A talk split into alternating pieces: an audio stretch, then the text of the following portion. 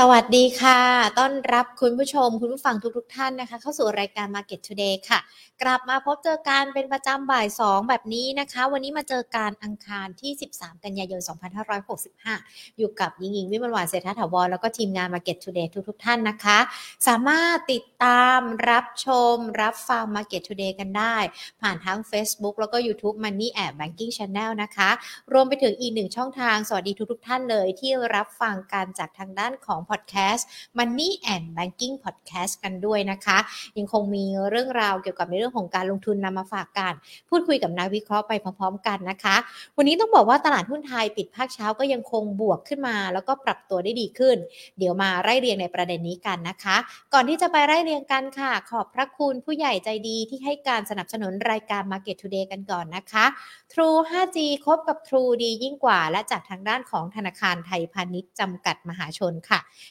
ที่ให้การนะคะ ให้สนับสนุนรายการ Market Today ที่ทำให้เราได้มาพูดคุยพบเจอกันด้วยนะคะ พอพูดถึงทางด้านของธนาคารไทยพาณิชย์วันนี้อัปเดตข่าวนิดนึงดีกว่า ทางด้านของ SCB EIC นะคะ มีการออกมาเปิดเผยในเรื่องของภาวะเศรษฐกิจรวมไปถึงทิศทางทั้งเศรษฐกิจไทยรวมไปถึงเศรษฐกิจโลกด้วยนะคะ มีการประเมินกันนะคะว่าทางด้านของทิศทางภาวะเศรษฐกิจไทยในปีนี้ จะขยายตัวได้ 3%จากเดิมเนี่ยมองแค่ว่าจะขยายตัวได้ 2.9%และในปีหน้าก็มองว่าน่าจะขยายตัวได้ 3.7%ตามการฟื้นตัวของการท่องเที่ยวการบริการนะคะรวมไปถึงในเรื่องของมาตรการผ่อนคลายต่างๆ โดยมีการคาดการณ์นักท่องเที่ยวต่างชาติจะเดินมาไทยเพิ่มเป็น 10.3 ล้านคนในปีนี้ แล้วก็ 28.3 ล้านคนในปีหน้านะคะ แต่ว่า เรื่องที่ยังคงต้องจับตากันอยู่ก็คือในเรื่องของอัตราเงินเฟ้อ ที่มองว่ายังคงเป็นแรงกดดันให้กับค่าของชีพของบ้านเราที่จะสูงขึ้นนะคะ มองเงินเฟ้อในปีนี้ 6.1%จากเดิม 5.9%ค่ะ ส่วนปีหน้านะคะก็มองที่ 3.2%ซึ่งสูงกว่ากรอบเป้าหมายเงินเฟ้อที่มีการวางไว้กันด้วย ก็เดี๋ยวมาดูกันว่าทิศทางจะเป็นอย่างไรกันด้วยนะคะ ส่วนตลาดหุ้นไทยมาดูกันดีกว่าภาคเช้าเป็นอย่างไรกันบ้างต้องบอกว่าหุ้นไทยภาคเช้าเนี่ยมีโอกาสทำจุดสูงสุดในภาคเช้านะทะลุ 1,670 จุดกันไปนะคะ ภาคเช้าจุดสูงสุดเนี่ย 1,671 จุด แต่ว่าดูเหมือนว่าอาจจะยืนไม่ไหวเนาะเลยมีแรงปรับตัวย่อลงมา ปิดภาคเช้ากันไป 1,669.74 จุดนะคะ เพิ่มขึ้นมา 4 จุด หรือว่าบวกขึ้นมาได้ 0.24%มูลค่าการซื้อขาย 36,772 ล้านบาท หุ้นไทยวันนี้ก็ดูเหมือนว่าจะแกว่งไซด์เวย์กรอบแคบๆนะคะ แล้วก็ปริมาณการซื้อขายอาจจะไม่มากนัก เพราะว่าจะต้องรอรุ้นในเรื่องของเงินเฟ้อสหรัฐที่จะมีการประกาศกันในค่ำคืนนี้กันด้วยนะคะ มีการคาดการณ์กันว่าเงินเฟ้อสหรัฐที่ประกาศในค่ำคืนนี้ อาจจะลดลงกว่าในช่วงเดือนที่ผ่านมา ก็อาจจะเป็นการส่งสัญญาณว่า เงินเฟ้อสหรัฐได้ผ่านพ้นจุดสูงสุดกันไปแล้ว แต่ว่าเดี๋ยวก็ต้องติดตามกันด้วยว่า เงินเฟ้อที่มันมีการปรับลดลงแบบนี้หรือว่าเป็นไปตามคาดการณ์หรือว่าอาจจะมีการเซอร์ไพรส์ตลาดนั้น นักวิเคราะห์มองประเด็นต่างๆ เหล่านี้เหล่านี้ยังไงกันบ้างนะคะ เดี๋ยววันนี้พูดคุยกันทั้ง ถ้าตัวเลขเงินเฟ้อสหรัฐมีการปรับตัวลดลง หรือว่าถ้าตัวเลขเงินเฟ้อสหรัฐยังมีการอยู่ในระดับสูงอยู่ มันจะมีผลต่อในเรื่องของการลงทุนอย่างไรกันบ้าง ส่วนในบ้านเราวันนี้ที่ประชุมคณะรัฐมนตรีมีการประชุมกันนะคะ ในเรื่องของการหามาตรการ ที่จะเข้ามาลด ผลกระทบหรือว่าลดภาระของประชาชนทั้งในเรื่องของมาตรการ ค่าไฟแล้วก็ขยายระยะเวลาลดภาษีดีเซลด้วยนะคะ ทางด้านของท่านรัฐมนตรีว่าการกระทรวงพลังงานคุณสุพัฒนพงษ์พานิชาวก็บอกว่า ที่ประชุมคณะรัฐมนตรีวันนี้มีการพิจารณากันนะคะ เห็นชอบมาตรการช่วยเหลือค่าไฟ แก่กลุ่มเปราะบาง แล้วก็กลุ่มผู้ที่มีรายได้น้อย ถ้ารายละเอียดนะคะก็คือสำหรับผู้ที่ใช้ไฟฟ้าไม่เกิน 30 หน่วยต่อเดือน และกลุ่มใช้ไฟฟ้าเกิน 300 หน่วยต่อเดือน แต่ไม่เกิน 500 หน่วยต่อเดือนเป็นระยะเวลา 4 เดือนนะคะ ซึ่งก็คือตั้งแต่เดือนกันยายน ถึงเดือนธันวาคม โดยตรงนี้จะใช้งบกลางนะซึ่งเป็นงบสำรองจ่ายฉุกเฉิน ในปีงบประมาณ 2565 และปีงบประมาณ 2566 วงเงิน 9,000 ล้านบาทค่ะ แล้วก็จะมีผลต่อการคำนวณบินช่วงสิ้นเดือนกันยายนนี้ด้วย อันนี้จะเป็นมาตรการที่เข้ามาช่วยเหลือเฉพาะกลุ่มกลุ่มเปราะบางเนาะแล้วก็กลุ่มผู้ที่มีรายได้น้อย ส่วน ในเรื่องของมาตรการขยายระยะเวลาลดภาษีดีเซลตอนนี้ ก็บอกว่าจะมีการขยายระยะเวลาออกไปอีก 2 เดือน แต่แผนในระยะยาวนะคะ คุณสุพัฒนพงศ์บอกว่าสิ่งสำคัญเลยก็คือในเรื่องของการประหยัดพลังงาน ตอนนี้เราจะได้ยินภาครัฐพูดคำนี้เนาะไม่ใช่แค่คุณสุพัฒนพงศ์ที่ที่ที่ดูแลกระทรวงพลังงานนะ แต่ว่า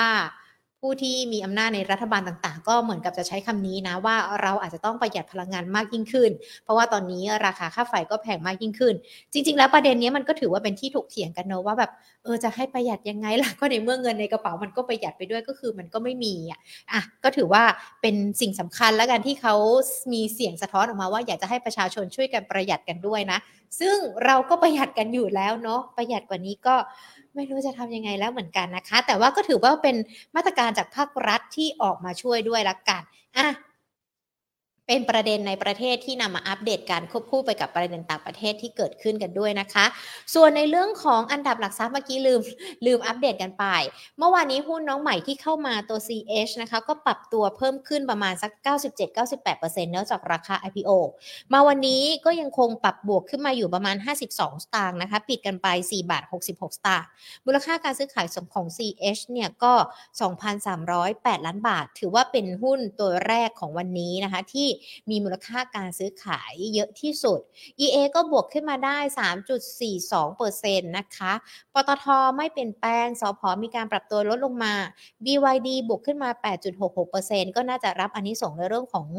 การเดินหน้าในส่วนของรถ EV กันด้วยนะคะ SCC ปรับย่อลงมา SCB ปรับตัวย่อลงมา a s v a n บวกขึ้นมาได้นะคะ BH ก็บวกขึ้นมาได้ Delta เมื่อวานนี้มีการปรับตัวย่อลงไป วันนี้ก็คงปรับตัวย่อลงต่อเนื่องด้วยนะคะ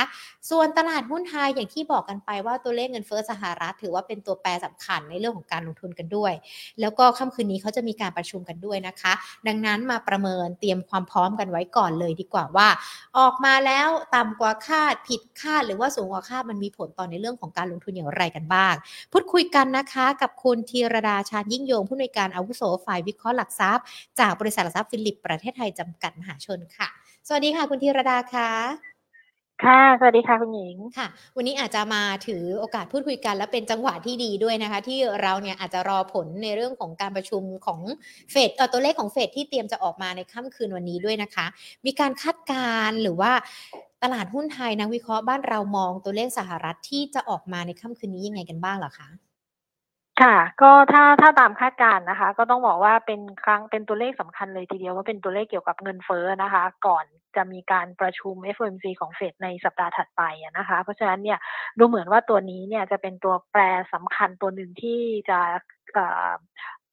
มีผลต่อการตัดสินใจของเฟดนะคะ ในอัตราเร่งของการขึ้นอัตราดอกเบี้ยคือตอนนี้ทุกคนมองออกว่าเฟดอยู่ในภาวะของการเร่งปรับขึ้นอัตราดอกเบี้ยนะคะ แต่ว่าตัวเลขเงินเฟ้อในรอบนี้ของสหรัฐนะคะ ในเดือนสิงหาคมที่กำลังจะประกาศเนี่ย ก็เป็นที่คาดการณ์ของตลาดว่าอาจจะส่งมีสัญญาณในเรื่องของการเริ่มชะลอตัวลงนะคะ ก็จากรอบก่อนเนี่ยอย่าง CPI รอบก่อนเนี่ยคือประมาณ 8.5%นะคะของเดือนสิงหาคมรอบนี้เนี่ยตลาดคาดการอยู่แถวๆประมาณ 8 ถึง 8.1%นะคะ ก็ถือว่าเป็นตัวเลขที่จะดูอ่อนกำลังลงนิดหน่อยนะคะ ของเงินเฟ้อ แต่ว่าถือถ้าให้มองในแง่ของ ของอตัวประมาณที่อยู่ที่ 8.1 เนี่ยก็ก็ลด soft ลงแต่ว่าไม่ได้อยู่ในระดับที่ใกล้เคียงมากเท่าไหร่กับระดับที่เป็นอ่า target inflation ของของตัวเฟดที่เขามอนิเตอร์อยู่ว่าในระยะกลางถึงระยะยาวเนี่ยเขามองตัวเลขที่ 2%นะคะ เพราะฉะนั้นก็คือยังยังสูงกว่าในระดับ 4 เท่าอะนะคะ เพราะฉะนั้นเนี่ยคิดว่าคงไม่ได้ไปเปลี่ยนแปลงในเรื่องของอภาพการ ปรับขึ้นอัตราดอกเบี้ยของเฟดเพียงแต่ว่าการย่อตัวลงเนี่ยก็ถือว่าเป็นสัญญาณที่ดีอันหนึ่งในแง่ของความจำเป็นของเฟดในการส่งแรงกดดันลงมาในเรื่องของการเร่งปรับขึ้นอัตราดอกเบี้ยอาจจะชะลอลงได้ค่ะค่ะ คือจริงๆแล้วถึงแม้ว่าจะปรับตัวลดลง แต่มันก็ยังคงอยู่ในระดับสูงกว่าเงินเฟ้อเป้าหมายที่ทางด้านของเฟดเขามีการวางกันไว้ด้วย แต่นักลงทุนหรือว่าแม้แต่ตัวของเฟดเองท่าทีในเรื่องของการปรับขึ้นอัตราดอกเบี้ยมันก็อาจจะทำให้ชะลอลงหรือว่าช้าลงอย่างที่คุณธีรดาบอกทีนี้พอถ้ามีการปรับดอกเบี้ยช้าลงหรือว่าชะลอลงนี้มันจะเกิดผลดียังไงต่อในเรื่องของทั้งภาพรวมเศรษฐกิจหรือว่าการลงทุนกันบ้างไหมคะ คือต้องต้องมองว่าตอนนี้เนี่ยนักลงทุนในตลาดเนี่ยจับจ้องอยู่แค่สองเรื่องนะคะ เรื่องตัวเลขเงินเฟ้อกับเรื่องของการขึ้นอัตราดอกเบี้ยนะคะ ว่าจะรุนแรงมากน้อยแค่ไหน เพราะว่าแน่นอนที่สุดว่าการขึ้นอัตราดอกเบี้ยที่เร่งมากจนเกินไปเนี่ยตลาดมักจะไม่ชอบ เพราะว่ามันเป็นต้นทุนมันเป็นผลกระทบต่อภาพใหญ่ในเรื่องของการชะลอตัวลงของเศรษฐกิจที่อาจจะเกิดขึ้นได้ เป็นผลพวงจากการเร่งอัตราปรับขึ้นอัตราดอกเบี้ยที่สูงเกินไปนะคะ เพราะฉะนั้นเนี่ยเฟดก็ต้อง balance ตลาดก็ต้อง balance ในในเรื่องของตัวเลขตรงนี้ เพราะฉะนั้นถ้าสมมุติว่าตัวเลขเงินเฟ้ออาจจะเริ่มเห็นสัญญาณของการชะลอลงบ้าง แล้วเฟดไม่จำเป็นต้องเร่งแบบ 0.75 0.75 หรือมากกว่าต่อครั้งในการปรับขึ้นอัตราดอกเบี้ยตรงนี้เนี่ยตลาดก็อาจจะตอบรับในเชิงบวก แต่คิดว่าก็ยังคงเป็นลักษณะของตลาดที่ค่อนข้างมีความระมัดระวัง คงไม่ใช่ตลาดที่แต่ว่าพลิกกลับไปเป็นภาพ bullish market อันนี้อาจอาจจะยังยังคงค่อนข้างยาก เพราะว่าทุกคนคงมองภาพเดียวกันว่า เรื่องของอตัวตัวเลขเงินเฟ้อคงจะใช้เวลาอีกสักพักใหญ่ ๆ ทีเดียวกว่าจะดึงกลับมาอยู่ในภาวะสมดุลหรือว่าปกติที่เฟดจะพึงพอใจจนทำให้สามารถหยุดการปรับขึ้นอัตราดอกเบี้ย เพราะฉะนั้นตอนนี้เนี่ยมุมมองของตลาดต่อการปรับขึ้นอัตราดอกเบี้ยของเฟดเนี่ยคิดว่าคงจะต้องดำเนินต่อไปอย่างน้อยข้ามปีไปเนี่ยยังเห็นเรื่องของการปรับขึ้นอัตราดอกเบี้ยอยู่ในทิศทางขาขึ้นอยู่นะคะ เพราะฉะนั้นเนี่ยก็คิดว่าน่าจะเป็นตลาดที่อาจจะผ่อนคลายในระยะสั้นถ้า ถ้าอัตราเงินเฟ้อไม่ได้ดูรุนแรง หรือว่าทำร้ายเศรษฐกิจมากจนเกินไปนะคะ แต่ว่าในเรื่องของการเล่นของนักลงทุนในตลาดคิดว่าจะอยู่ในลักษณะของความระมัดระวังนะคะค่ะจริง ๆ แล้วความระมัดระวังเนี่ยมันอยู่บนทั้งปัจจัยทั้งในเรื่องของเงินเฟ้อหรือว่าแม้แต่ในเรื่องของอัตราดอกเบี้ย มันยังคงมีปัจจัยอื่นด้วยไหมคะอย่างตอนนี้ถ้าเราไปดูฝ้าฝั่งยุโรปนี่หลายเรื่องเหมือนกันนะคะ ที่ยุโรปกำลังเผชิญกันอยู่ในขณะนี้ ค่ะก็ก็คิดว่าเรื่องของอทางฝั่งยุโรปนะคะ อาจจะมีประเด็นในเรื่องของ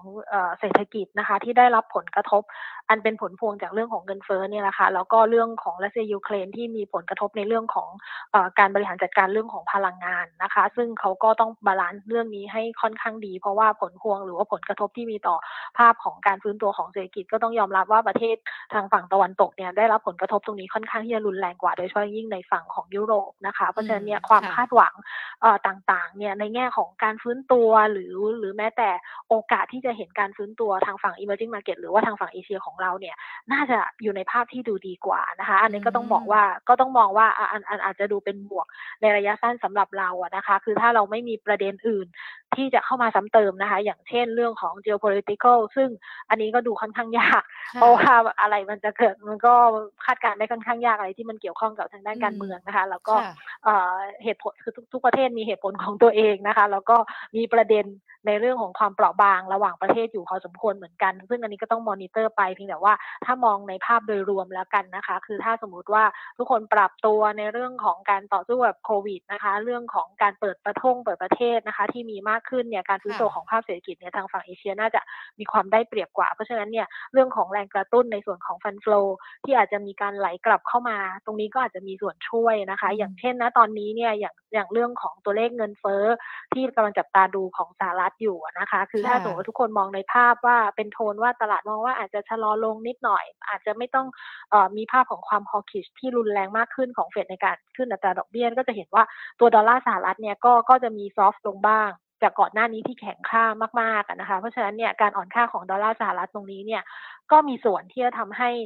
ตัวค่าเงินบาทของเราในช่วงนี้ที่อยู่ในทิศทางของการแข็งค่าในระยะสั้นนะคะ ซึ่งก็น่าจะเป็นบวกกับ fund flow และสังเกตได้ว่าในช่วงก่อนหน้านี้ตั้งแต่ช่วงต้นต้นเดือนนี้นะคะ ต้นเดือนเก้าที่เปิดมาเนี่ยเห็นแรงขายของต่างชาติออกมาพอสมควรเหมือนกัน แต่ว่าในช่วงวันหนึ่งถึงสองวันนี้เนี่ยเริ่มมีแรงซื้อกลับของนักทุนต่างชาติเข้ามา ก็ถือว่าเป็นตัวแปรหนึ่งนะคะ ที่เข้ามาช่วยสนับสนุนให้การเห็นการฟื้นตัวได้ค่อนข้างดีของตลาดหุ้นไทยในเราในช่วงวันสองวันที่ผ่านมาค่ะ อืมค่ะพอเรามองย้อนมาในบ้านเราแน่นอนตัวเลขภาวะเศรษฐกิจที่ที่เริ่มปรับตัวดีขึ้นนะคะ แต่ว่า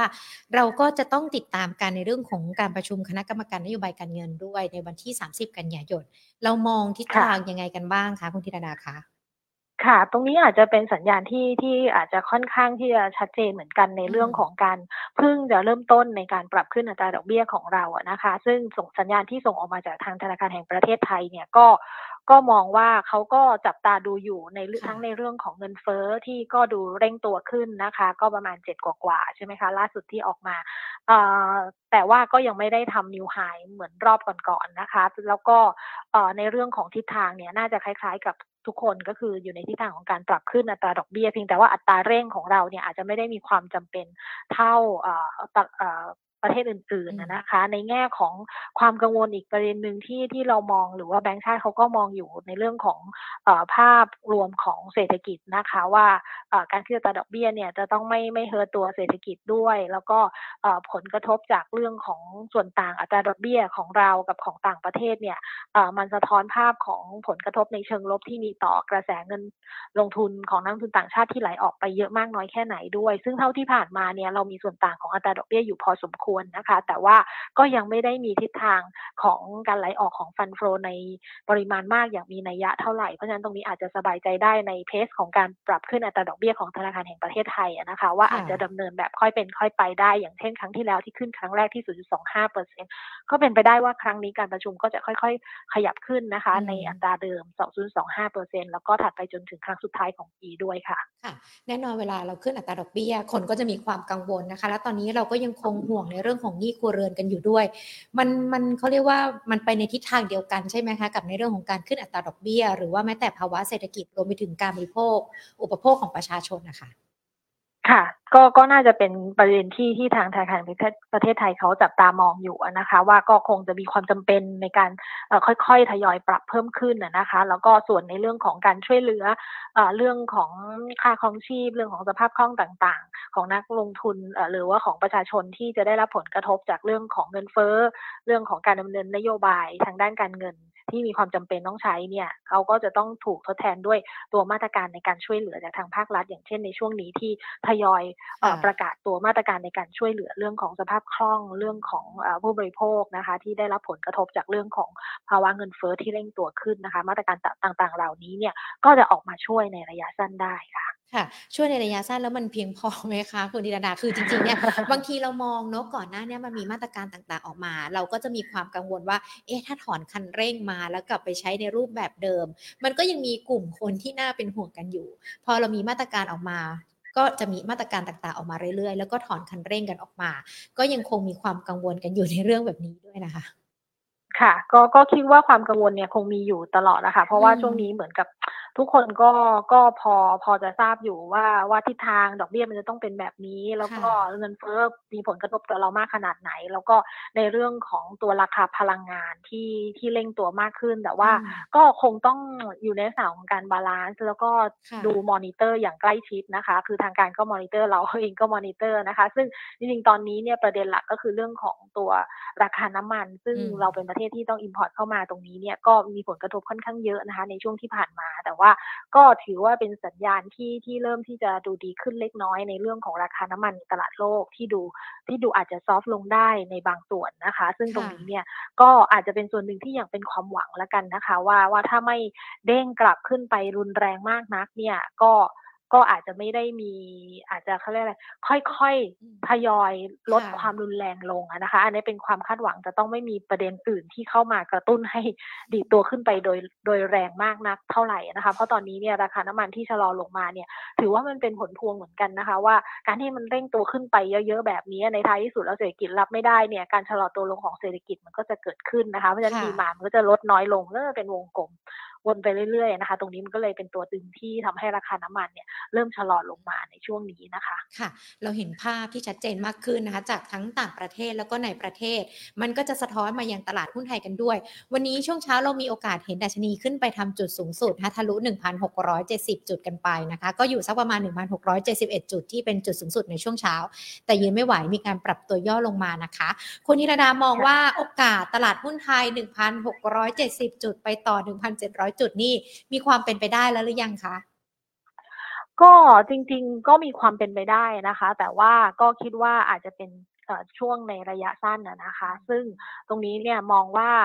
การที่มีถ้ามีฟันฟลอที่ไหลเข้ามาอย่างต่อเนื่อง มีเรื่องของมาตรการในการช่วยเหลือ ผ่อนคลายผลกระทบในเรื่องของสภาพคล่องต่างๆ ออกมานะคะ การขึ้นอัตราดอกเบี้ยไม่ได้ดูรุนแรงมากขึ้นนะคะ ตรงนี้เนี่ยน่าจะน่าจะมีส่วนช่วยให้เราคีปเซนติเมนต์ในเรื่องของการลงทุนในเชิงบวก คือขึ้นมาต้องบอกว่าขึ้นมาค่อนข้างจะจะยาวไกลเหมือนกันนะคะ ค่อนข้างเยอะนะคะ ตั้งแต่ช่วงเดือนประมาณกลางเดือนกรกฎาคมนะคะ แล้วก็มาถึงในช่วงประมาณกลางเดือนสิงหามีมีย่อตัวพักตัวบ้างออกเป็นไซด์เวย์แล้วก็เริ่มกลับมาขึ้นอีกรอบหนึ่งในรอบนี้เนี่ยก็ประมาณ 6-7 วันที่ผ่านมานี่ก็ถือว่าขึ้นค่อนข้างตลอดนะคะ จากประมาณ 1,620 หรือ 1,610 จุดนะคะ ซึ่งการปรับขึ้นมารวดเดียวแบบนี้เนี่ยโอกาสที่จะเห็นการพักตัวหรือย่อตัวก็มีบ้างนะคะ แต่คิดว่าก็ก็คิดว่าคงไม่ได้รุนแรงมากนักนะคะ เพราะฉะนั้นเนี่ยการย่อตัวเนี่ยเรายังมองแถวๆประมาณเอ่อพันห้าเอ่อพันหกร้อย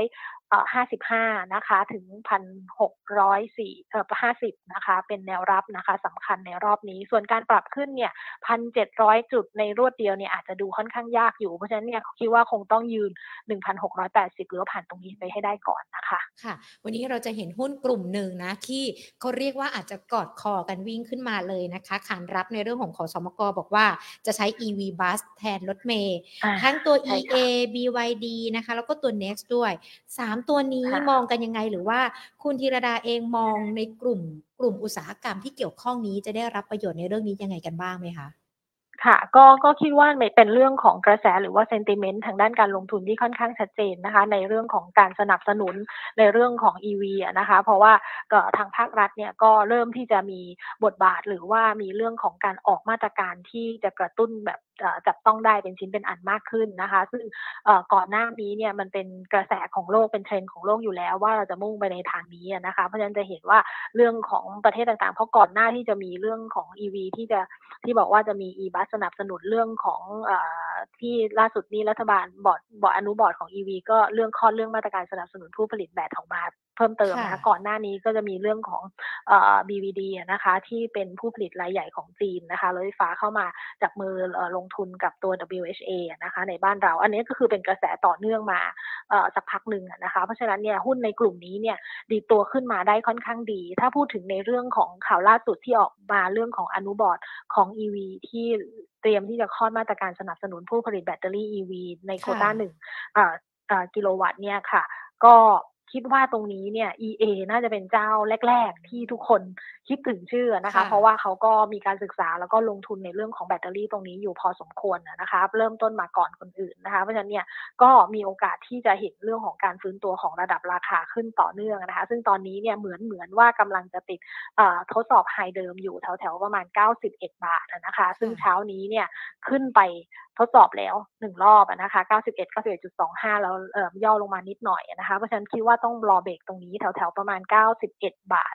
อ่าห้าสิบตรงนี้ไปให้ได้ก่อนนะคะ ก็จะมีโอกาสที่จะไปต่อนะคะในแนวต้านถัดไปนะคะ แถวแถวๆประมาณอ่าเก้าสิบห้าบาทนะคะ ซึ่งตรงนี้ก็ขึ้นมายาวไกลนะคะ ถ้าดูจากกราฟเนี่ยตรงนี้ก็น่าน่าจะขึ้นมาประมาณเอ่อ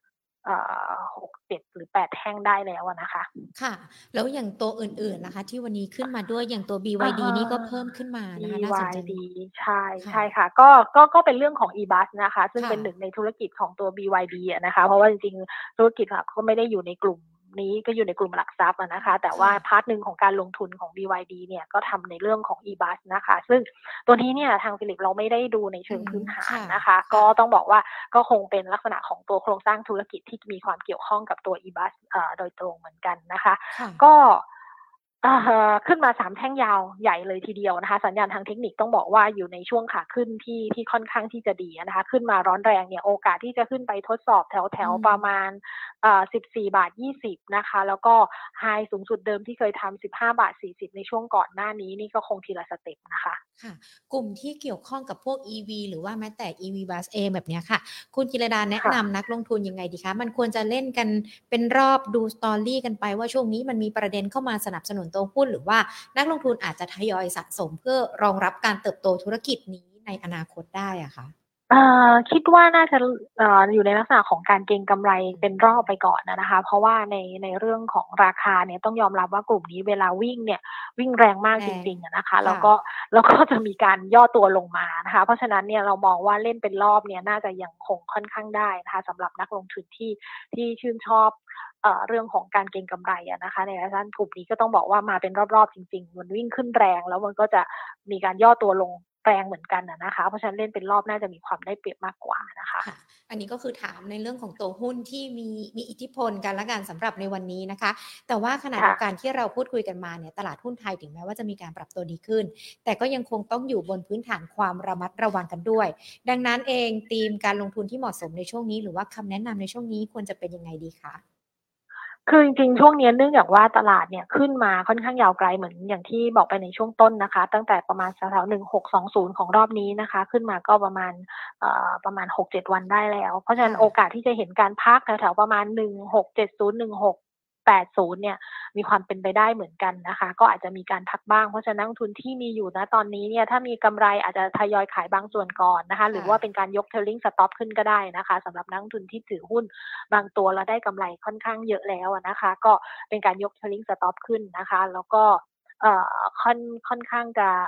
ลองจับตาดูเรื่องของของตัวเทรนด์นะคะ ของตลาดของ sentiment ภาพโดยรวมนะคะ ส่วนธีมเนี่ย ในเรื่องของการลงทุนนะคะ ก็ก็คิดว่าในช่วงนี้เนี่ยปัจจัยภายในของเราค่อนข้างที่จะมีความโดดเด่นนะคะในในมากกว่าในแง่เรื่องของตัวมาตรการที่ภาครัฐออกมาช่วยเหลือนะตอนนี้การปรับขึ้นค่าแรงนะคะยังมี sentiment ในเชิงบวก ต่อบาง sector บางกลุ่มนะคะ เรื่องของภาวะตอนนี้ฝนฟ้าไม่เป็นใจเลยน้ำท่วมเยอะมากนะคะ ก็ยังมีธีมในการเล่นว่าคาดหวังในเรื่องของการซ่อมสร้างที่จะเกิดขึ้นในช่วงหลังน้ำท่วมนะคะ ตรงนี้ก็อาจจะยังคงเป็นธีมที่ดูน่าสนใจอยู่สังเกตว่าหุ้นในกลุ่มนี้เนี่ยก็ค่อนข้างอิงทางด้านบวกนะคะ ในช่วงที่ผ่านมาพร้อมๆกับฝนเลยนะคะแล้วก็อย่างอย่างที่เมื่อสักครู่นี้ทางคุณหญิงว่าไปนะคะวันสองวันนี้เรื่องของ EV เนี่ยค่อนข้างมาแรงนะคะ ก็ก็คิดว่าเป็นการเก็งกำไรเป็นรอบนะคะ แล้วก็สุดท้ายเลยก็คือเรื่องของเทรนดอกเบี้ยที่ยังน่าจะยังคงอยู่ในทิศทางที่เป็นขาขึ้นอยู่นะคะ กลุ่มที่ได้ประโยชน์อย่างกลุ่มธนาคารนะคะ ก็เป็นตัวที่รอรับได้เหมือนกันค่ะค่ะดูเหมือนว่าจะเป็นสี่ธีมการลงทุนที่ที่เหมาะสมสำหรับในช่วงนี้นะคะ ทั้งในเรื่องของมาตรการจากภาครัฐ ในเรื่องของฟ้าฝนที่ในขณะนี้อาจจะต้องรอความหวังการซ่อมสร้างในอนาคตกันด้วย EV หรือว่าแม้แต่ดอกเบี้ยขาขึ้น ถ้าเจาะเป็นรายตัวเลยได้ไหมคะ อ่าค่ะ ก็อย่างอย่างเรื่องของตัวอ่า เอาเรื่องของมาตรการซ่อมสร้างละกันนะคะ ในช่วงวันสองวันที่ผ่านมาเนี่ยก็เรามีแนะนำตัว global ไปนะคะ ก็ถือว่าขึ้นมาค่อนข้างที่จะแรงเลย แล้ววันนี้ดูโฮมก็ขึ้นตามอีกนะคะ เพราะฉะนั้นเนี่ยเราเลือกตัวที่ดูใช่ใช่เราเลือกตัวที่คิดว่ายังขึ้นน้อยกว่าในกลุ่มค่อนข้างใกล้เคียงกันนั่นก็คือจะเป็นตัว Home Pro มานะคะสำหรับตัว Home Pro เนี่ยก็ต้องบอกว่าในเรื่องของ มาตรการในการช่วยเหลือหรือว่าความเชื่อมั่นผู้บริโภคที่เพิ่งประกาศออกมานะคะ ก็ยังถือว่าอยู่อยู่ในเกณฑ์ที่ค่อนข้างที่จะเห็นสัญญาณของการค่อยๆ ดีขึ้นได้นะคะ แล้วก็เรื่องของการซ่อมสร้างที่จะเกิดขึ้นคิดว่าตัวนี้และกาดตัว global กับ home pro นะคะ ที่ค่อนข้างจะตรงกว่า แล้วก็วิ่งไปค่อนข้างเยอะแล้ว ในแง่ของผลประกอบการเองเนี่ยจริงๆตัวนี้ home pro เราก็มีความคาดหวังค่อนข้างยิงทางด้านเชิงบวกนะคะ ในในเรื่องของงบในส่วนที่เหลือของของปลายปีนี้นะคะ ว่าน่าจะจะเห็นเรื่องของการฟื้นตัวได้มากขึ้นในช่วงครึ่งปีหลังนะคะ ในเรื่องของการเปิดสาขาใหม่นะคะ แล้วก็เรื่องของงานโฮโปเอ็กโปต่างๆนะคะ ที่จะเกิดขึ้นในช่วงปลายปีมากระตุ้นยอดขายนะคะ ตรงนี้เราค่อนข้างชอบ แล้วก็ราคาถ้ามองทางด้าน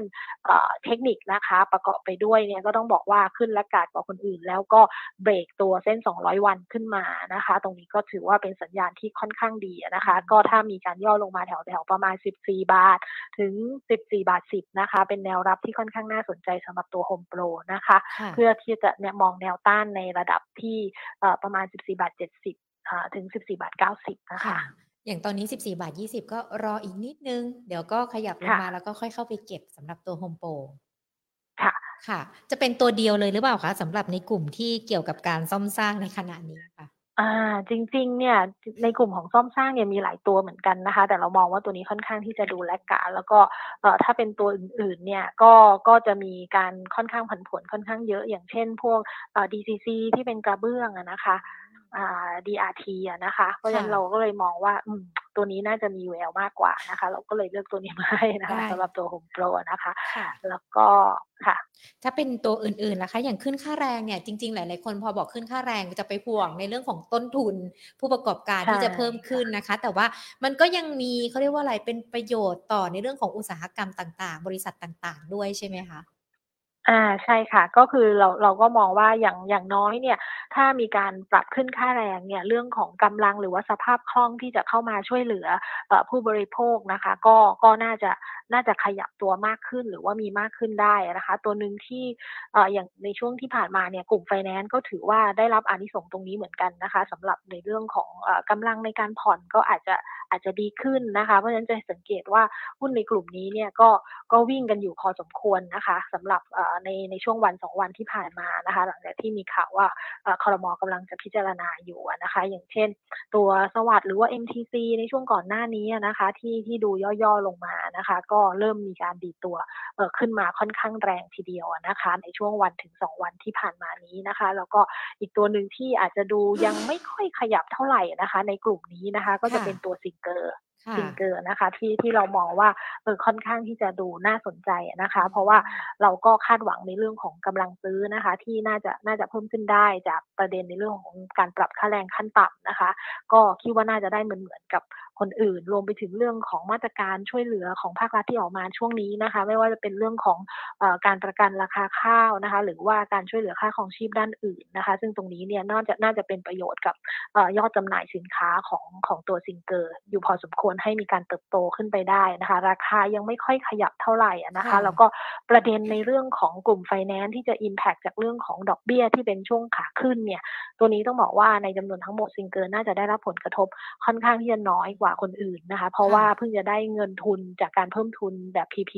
ที่ผ่านมานะคะ ตรงนี้ก็ถือว่าเงินทุนเข้ามาค่อนข้างเยอะทีเดียว DE อยู่ในระดับที่ต่ำมากนะคะ เพราะฉะนั้นดอกเบี้ยขาขึ้นตรงนี้น่าจะ Impact เขาน้อยกว่าคนอื่น ส่วนราคายังไม่ค่อยขยับนะคะ ตัวนี้เรามองว่าน่าสนใจเหมือนกันสำหรับการเก็บนะคะสำหรับตัวซิงเกอร์นะคะ ตอนนี้เนี่ยเราให้ราคาหรือว่าแนวรับอยู่แถวๆประมาณ 45 บาทนะคะ ถึง 44 บาท 50 นะคะ ค่ะ แล้วก็เป้าหมายการทำกำไรก็จะอยู่ที่ 47 บาท 50 กับ 48 บาท 50 ค่ะ ค่ะ เป็น 2 ตัวเลยนะคะ ที่อาจจะรอเก็บกันได้เลยนะคะสำหรับคุณผู้ชมที่ฟังเรากันอยู่นะคะโฮมโปรกับซิงเกอร์ แน่นอนหุ้นที่ได้รับผลกระทบจากในเรื่องของการปรับขึ้นอัตราดอกเบี้ยก็มี แต่หุ้นที่ได้ประโยชน์จากในเรื่องของอัตราดอกเบี้ยที่เริ่มเป็นขาขึ้นแล้วนักลงทุนก็ใช้จังหวะในช่วงระยะเวลานี้เก็บอยู่ก็ยังคงมีใช่ไหมคะคุณธีรดา ค่ะ ใช่ค่ะ เราก็ยังมองเป็นกลุ่มแบงค์นะคะ ที่ที่ดูได้จะได้ประโยชน์จากดอกเบี้ยขาขึ้นนะคะ ก็เรายังคงค่อนข้างชอบนะคะ อย่างตัวกลุ่มแบงค์ใหญ่อย่าง BBL นะคะ ซึ่งก็ถือว่าในโครงสร้างของสินเชื่อทั้งหมดของ BBL เนี่ยเรื่องของ corporate loan เนี่ยน่าจะมากสุด ซึ่งเราก็ยังมองว่า การที่ดอกเบี้ยเป็นขาขึ้นเนี่ยเขาก็น่าจะได้ประโยชน์สูงสุดในเรื่องของส่วนต่างอัตราดอกเบี้ยที่จะปรับเพิ่มขึ้นนะคะ ที่จะได้แล้วก็ในแง่ของสินเชื่อด้วยนะคะ อย่างตอนนี้เนี่ยสินเชื่อตัวแรกที่ประกาศออกมาเพิ่งประกาศออกมานะคะ ก็คือตัวทิสโก้สินเชื่อในเดือนสิงหาคมนะคะ ก็ถือว่าออกมาในเกณฑ์ที่ค่อนข้างสูงนะคะ ซึ่งมุมมองของเราอะที่มีต่อสินเชื่อใน รอบๆถัดในรอบนี้ที่ประกาศออกมาเนี่ยคิดว่าโดยรวมแล้วน่าจะยังคงเป็นเรื่องของสินเชื่อธุรกิจรายใหญ่นะคะ ที่ปรับตัวเพิ่มขึ้น เพราะฉะนั้นเนี่ยเราก็ยังค่อนข้างจะให้น้ำหนักนะคะ กับตัว corporate loan นะคะ ก็เราก็เลยมองว่า BBL ก็เป็นอีกตัวหนึ่งที่น่าสนใจเหมือนกันนะคะสำหรับเรื่องของเทรนดอกเบี้ยขาขึ้นนะคะ เลือกแบงค์ไหนในการเก็บดีนะคะ ก็ก็ยังคงมองอยู่สำหรับตัว BBL นะคะ อย่างอย่างตัว KTB เองนี่หมดเสน่ห์แล้วนะคะ ก่อนหน้านี้เขาจะมีการปรับตัวเพิ่มขึ้นจากในเรื่องของแอปเป่าตังค์ต่างๆ ที่ที่ได้รับอันนี้ส่งด้วยนะคะ ตอนนี้เป็นยังไงกันบ้างคะสำหรับตัวนี้ จริงเนี่ยไม่ได้ดูขี้เหร่นะคะสำหรับตัว KTB นะคะ ก็ในรอบก่อนๆเนี่ยก็เคยมีอยู่หลายรอบในเรื่องของของตัวสินเชื่อที่ประกาศออกมาในรอบเดือนก่อนๆหน้านี้นะคะ ซึ่งรอบนี้ยังไม่ได้ประกาศก็อาจจะต้องรอดูในเรื่องของการเติบโตของสินเชื่อนะคะ แล้วก็เรื่องของแอป เป๋าตังค์นะคะ อย่างอย่างที่ทางคุณหญิงว่านะคะ ซึ่งถ้ามองตัวเขาเรียกอะไรเทคนิคภาพเทคนิคประกอบเนี่ยก็ต้องบอกว่าอยู่ในภาพที่อาจจะดูค่อนข้างสวยนะคะสำหรับตัว KTB นะคะ ก็คืออยู่ในเทรนที่เป็น uptrend ค่อนค่อนข้างจะชัดเจนนะคะจริงแต่ว่าช่วงนี้เนี่ยแตะกรอบด้านบนของ uptrend ไปนะคะ เพราะฉะนั้นเนี่ย ก็อาจจะมีการพักๆย่อๆบ้างนะคะ ก็น่าจะยังคงวิ่งอยู่ในกรอบนะคะ กรอบด้านล่างของ uptrend ตอนนี้เนี่ยสำหรับตัว KTB นะคะ ก็น่าจะอยู่แถวๆประมาณ 16 บาท 60 นะคะ แถวๆนี้นะคะก็น่าน่าจะยังคงวิ่งอยู่ในกรอบ 16 บาท 60 แล้วก็ใน trend channel นะคะ ที่วิ่งขึ้นไปเนี่ยก็จะอยู่ไล่ลำดับไปที่ 17 ถึง 17 บาท 50 เลยค่ะ ค่ะ อ่าได้ค่ะ เป็นลักษณะของการรอรับ รอรับนะคะสำหรับตัว KTB ใครที่รอจดจดจ้องจ้องกันอยู่ ตอนนี้ก็ลองมอง BBL เป็นเป็นจังหวะที่เข้าไปเก็บกันก่อนนะคะ ก็จะเป็นในเรื่องของธีมการลงทุนที่คุณธีรดานำมาฝากการรวมไปถึงปัจจัยต่างๆ ด้วยนะคะ คุณธีรดาค่ะตอนนี้มีคุณผู้ชมเริ่มสอบถามมาใน Facebook ไลฟ์แล้วก็ YouTube ไลฟ์ของเราแล้ว เดี๋ยวหญิงขอหยิบยกคำถามมา แล้วก็ให้คุณธีรดาช่วยดูให้กับนักลงทุนที่สอบถามมากันด้วยนะคะ เริ่มกันที่คุณเปียรถเลยค่ะ สอบถามตัวแนวโน้มของท็อปอะค่ะ แนวรับแนวต้านกันด้วยท็อปนะคะใช่ค่ะอ่าก็ต้องบอกว่ากลุ่มโรงกลั่นเนี่ยก็ถือว่าเป็นกลุ่มที่น่าจะน่าจะ neutral อยู่นะคะ ไอจุดที่ดีที่สุดในเรื่องของค่าการกลั่นค่ากลั่นเนี่ยก็อาจจะอาจจะผ่านไปแล้วนะคะ แต่ว่าก็ดูไม่ได้แย่โดยรวมเนี่ย ท็อปเนี่ยมีการย่อตัวลงมาจาก high แถวๆ ประมาณ 63 บาทกว่าๆนะคะ 63.25 นะคะ แล้วก็ย่อลงมาค่อนข้างแรงทีเดียวนะคะ เพราะฉะนั้นตอนนี้เนี่ยอาจจะอยู่ในช่วงจังหวะของการพักตัวนะคะ ออกด้านข้างนะคะ ถ้ายืนแถวแถว55 บาทไม่ได้เนี่ยโอกาสที่จะลงไปแถว